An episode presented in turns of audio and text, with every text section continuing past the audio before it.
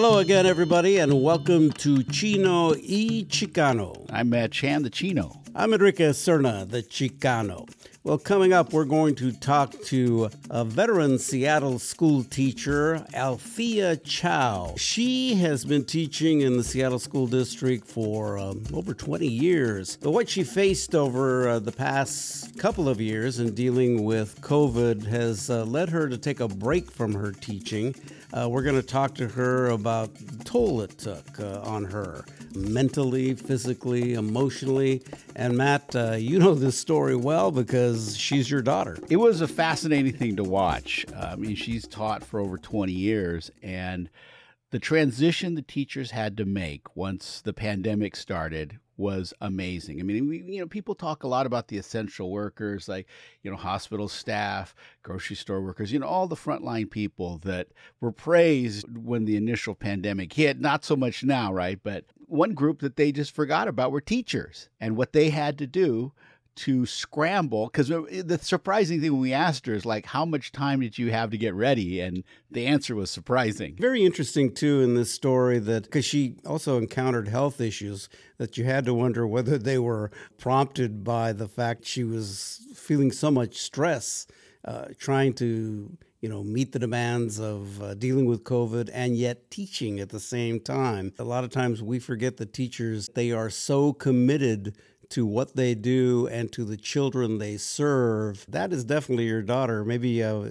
too much so, huh? Yeah, because I don't know if it was so much induced by the job, but it definitely was. Symptoms were ignored because the dedication to the job. That's why teachers need praise and they need support. I mean, they should be paid way more than they are because of what they have to do. Yeah, and valued much, much more. All right, let's hear now the story of Althea Chow.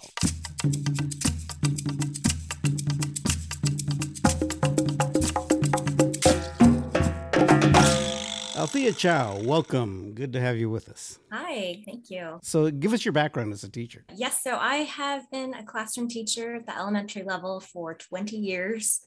Sometimes I, I can't believe it's been two decades, but this year I am taking a leave of absence. Part of the decision had to do with pretty rough school year last year in which kind of lost sight of priorities including personal health. Spoiler alert my appendix burst and i kept Ooh. working anyway for 10 days. And so that was kind of a, a, signal that i need and you know my husband sort of um, let me know too like yep this is going to need to happen. Let's take a break to step back and and uh, kind of reevaluate everything. So 20 years of classroom teaching. We have two kids of our own, now fifth grade and seventh grade. So I did go down to halftime teaching. I did a job share for the, the years that they were babies, a couple of years there. But other than that, haven't had a break other than, you know, everyone says teachers get summers off, blah, blah, blah. But um, it's, it's true. And it's a, it's a major privilege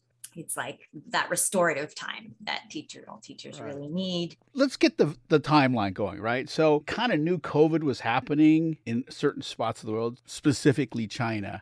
And i know that you know we were entering into the holiday season and it was kind of there. And and all of a sudden after the first of the year i think that was what? I've lost track of time like 2019 beginning of 2020 so what had you been hearing i mean from the school district? How did they prepare you guys to say like this could get really bad? Or, or did it just kind of go immediately into scramble mode? Immediately into scramble mode.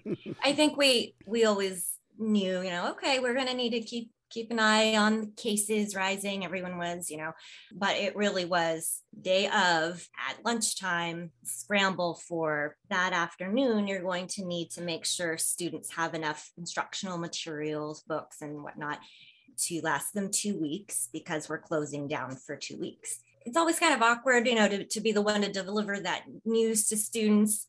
In the beginning, it was like, woo, you know, unexpected free two week vacation from school. Everyone was cel- celebrating in some way. And uh, I have this image of uh, my students rushing the classroom library. I've got this, you know, very fortunate to have this rich librarian built up over the years. And anyway, uh, when I said take however many books you think you can carry you know it's got to last you two weeks. I had one girl had like two bins. It was like a black friday experience. It was like a lot of energy but unknowns and teachers came together to try to put together some quick math game packets and it was a scramble for sure. And then um, came the news shortly after. I don't exactly remember how far into the two weeks, but then it became, oh, now we need to prepare for one month, and and uh, soon enough, the rest of the school year. So we had to pivot, and uh, yeah, just it's a little bit crazy. So you teach in West Seattle, and demographically for the entire Seattle school district, it's a little more affluent or middle class, right? But some of the other school districts, how did they deal with the lack of technology and broadband access for kids? I mean, what was going on that way? In the beginning, sounded like a lot of schools, ours included, relied on having access for students to have access um, to learning packets. So the district was able to get together some some you know hard copy packets and they they put stacks of them at the different meal pickup sites so they could continue providing uh, free lunch you know um, and so i thought that was a great resource. I don't know how many went over to to pick those up. I don't you know how but at least it was there we could also have the if people had printers at home you could print that off. But yeah i'm not sure how much everybody was able to continue learning that the rest of that school year because of the challenges to technology access for sure that was an issue. How about the technology part of it? I mean were you prepared at all to handle this to do that remote teaching? That first spring when we were scrambling um, not not so much. I mean we had to, i think it was very specific to each teacher's prior knowledge and comfort level with technology. So, right there, um, not every student is going to get the same type of interaction with your teacher.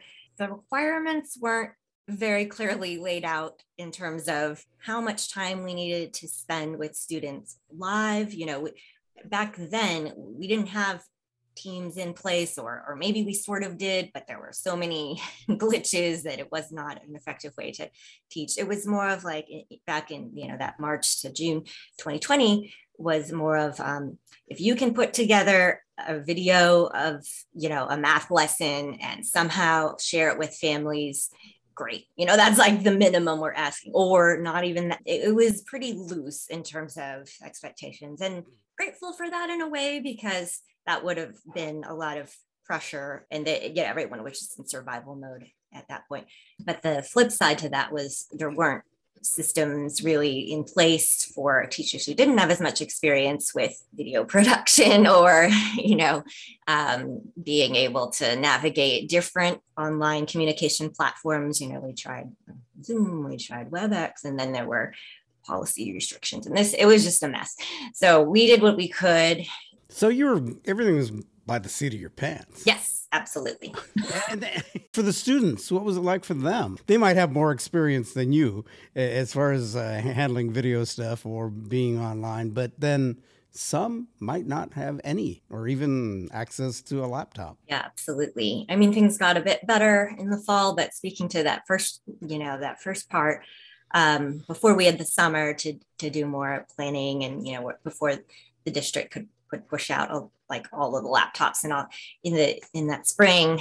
Um, what I was seeing with students, uh, just yeah, varying levels of engagement. You know, I could tell that students are kids are very perceptive and emotionally in tune, you know, with all the uncertainty going on in their own homes. They're absorbing some of their parents' stress and anxiety about just like, you know, now all of a sudden they're working from home, they have their children there. A lot of the parents were feeling like now they have to be homeschool or you know teachers and um, so we tried to take as much off their plates as we could i guess uh, in providing some sort of checklist of these are activities you could do you know structure in that way but it still was very piecemeal.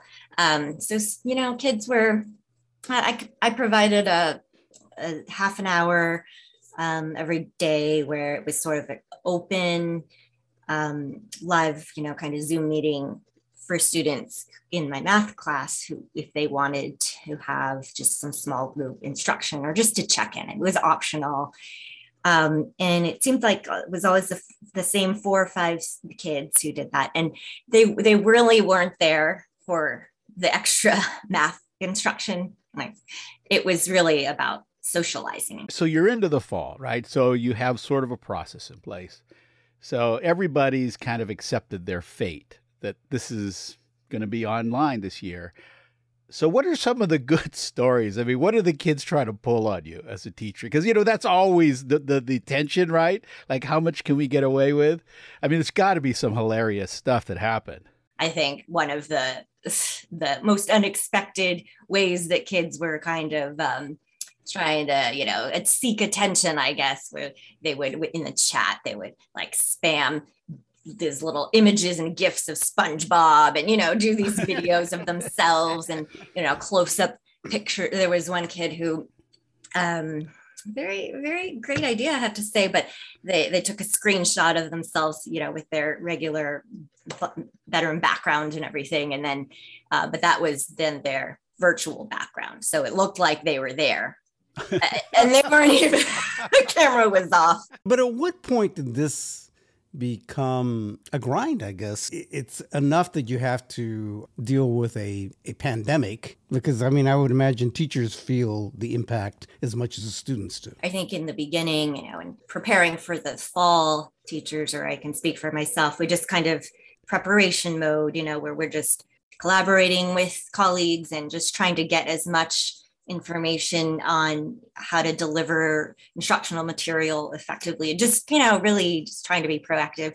Um, but then as things settle in you know you do what you can with building relationships with students and um, well seattle public schools uh, called the first couple of weeks the uh, strong start. So the idea was to focus more on the social emotional learning and um, so i was really glad to see that that, that was honored and they had um, pre you know produced like um, powerpoint presentations available for teachers. I don't know that it was widely shared. Like i just happened to find it myself as i was looking for um, anything really to to help me through you know talking with students about what's going on in the world and helping them through their emotions and letting them know that you know i'm here. And you know we even had a student contract covid and he had to oh. quarantine in his own bedroom. But so it was a, a lot of stuff going on. Then when you get into the we're past that couple of weeks you know um, you're still dealing with lots of technology hiccups. I mean lots and lots of them.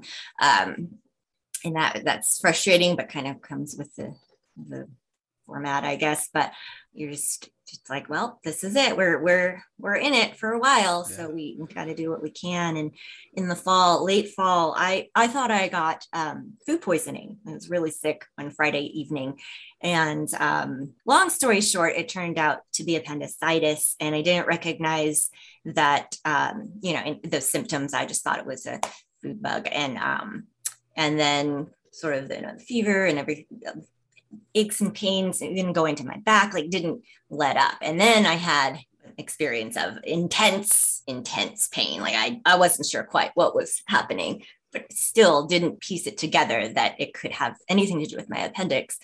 I continued. I, took, I think I took that mon- next Monday off. It's hard to, to.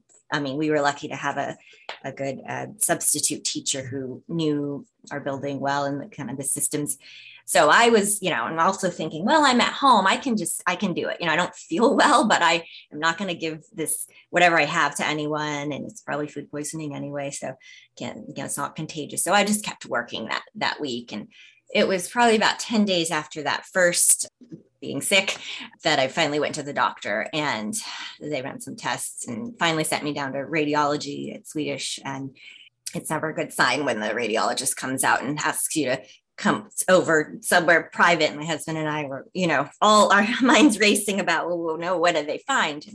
And she said, uh, you have a ruptured appendix. Okay. yeah. And then it was, it ended up being a secondary infection uh, that was spreading and that I, you know, basically sepsis. So um, I, yeah, rough fall health wise. Wow. A lot of talk has been made about, you know, just development and the kids' education. Do you see that there's going to be any lasting holes in kids' education from COVID? I mean, are, uh, is is there any kind of systemic breakdown as far as the education system. Even though everybody tried their best to go through, I mean, it's inevitable that it isn't perfect. How do you think kids are going to fare from this? I mean, are there going to be any lasting effects? I think there's actually more of a hope that some of the innovative strategies teachers used to connect with students and deliver material and um, hear from more diverse voices, you know, in not just the kids who always raise their hand or whatever. And with technology, I could get more students involved and sharing their ideas through typing in the chat or making a, a video and posting it on our learning uh, management platform, which was Seesaw last year.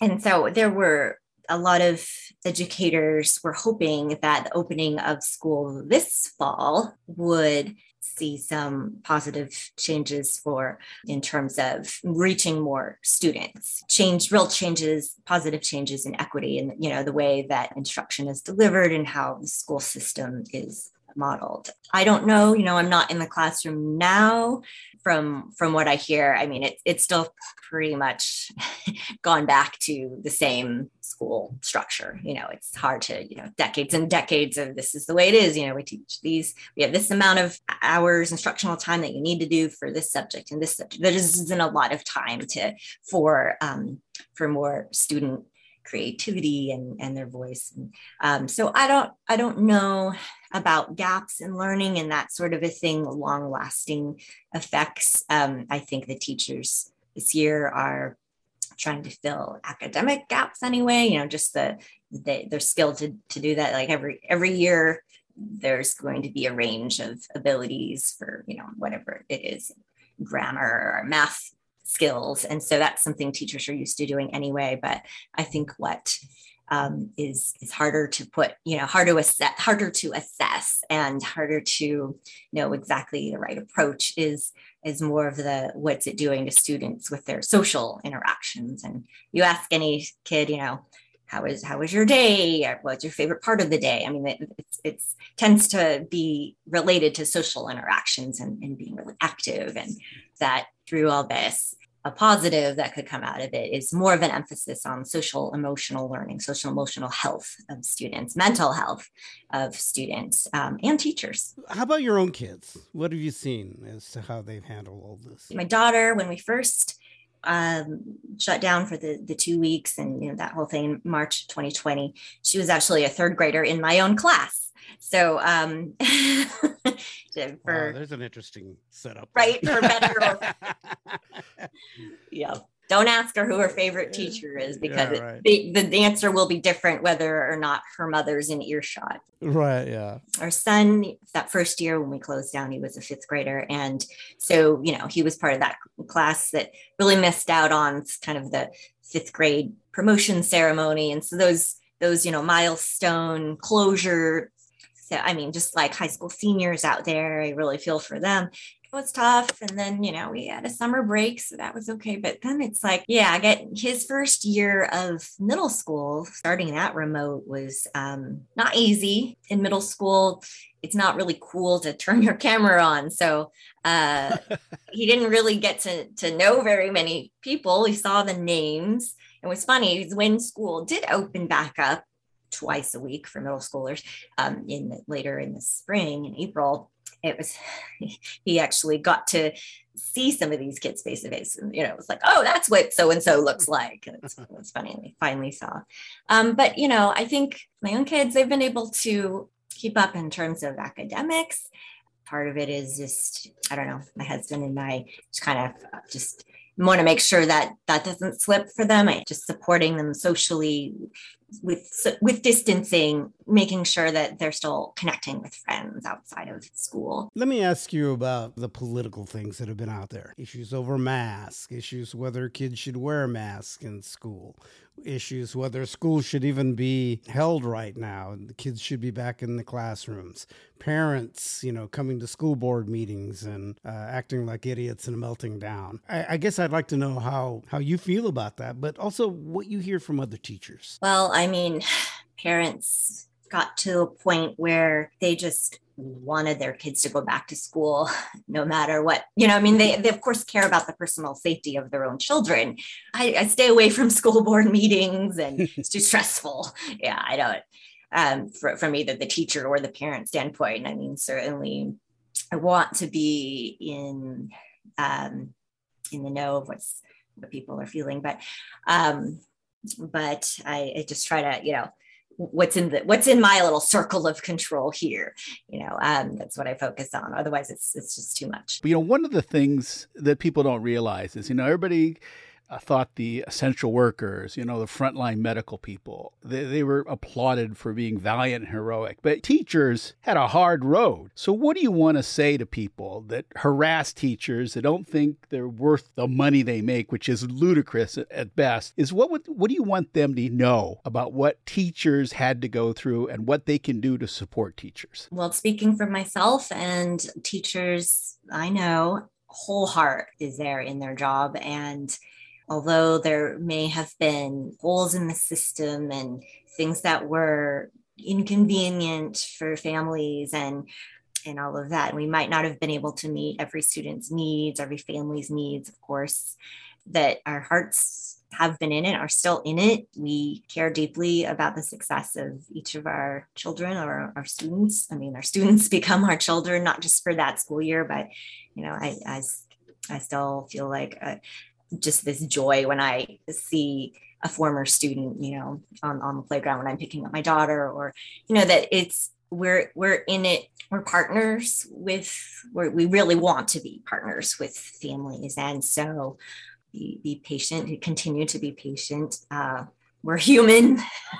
we're human. So be kind with what you comment, you know, whether it's on social media or the school board meeting or whatever it is, just we're human too. The year that you're taking, any thought about is this still something you want to do? Yeah, I'm reflecting on that every day. Yeah, this year is mostly about personal growth in terms of work, life, family balance, which I know a lot of people struggle with, but um, particularly with moving sort of the classroom in our own home was a lot harder to maintain those boundaries of these are my work hours and these are it was really difficult you know for my husband for my kids to to know that mom is here where where is she? So you know there were many times where um, i just wasn't feeling present and that was really difficult you know to try to be everything i, I want to be uh, as a teacher and as a as a school leader, you know, helping colleagues with some of their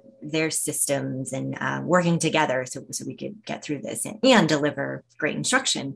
So I think about about that, just ma- making sure that if I do return to the classroom, that it's with a different mindset and making sure that I have priorities like my own physical health and then you know family time bound you know and work time boundaries that's laid out better so that it is more sustainable i see the statistics about uh, the number of teachers percentage of teachers who either say in the survey in a survey that they are thinking of leaving the classroom or some who do i at least um, am able to take this as a leave of absence so i have my position at my elementary school available to me. Um, but I need to decide by the end of February whether or not I want to do that. And I'm not sure, you know, it's, um, even with whatever personal work I can do to, to be in a better mindset in returning, it's still also just the nature of the job. It's just, it's, it's craziness. I recently heard about this position. I didn't even know it was a thing, but it's like certified life coach, but for children, you know, in that setting, you can work one-on-one or, or with small groups and you can set your own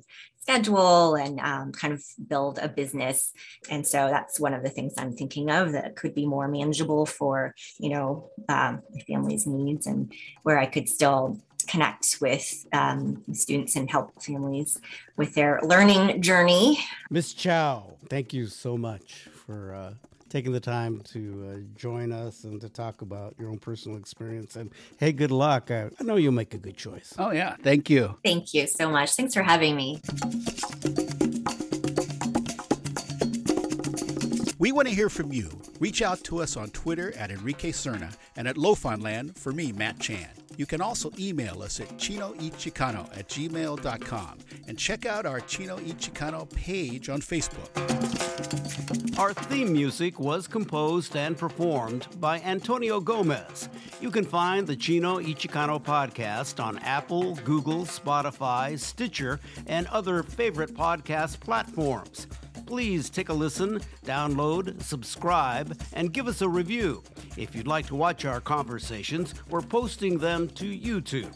Go to search and type in Chino y Chicano. I'm Matt Chan, the Chino. I'm Enrique Cerna, the Chicano. Stay safe out there. Wear your mask in a crowd. Please get vaccinated. We'll talk more later.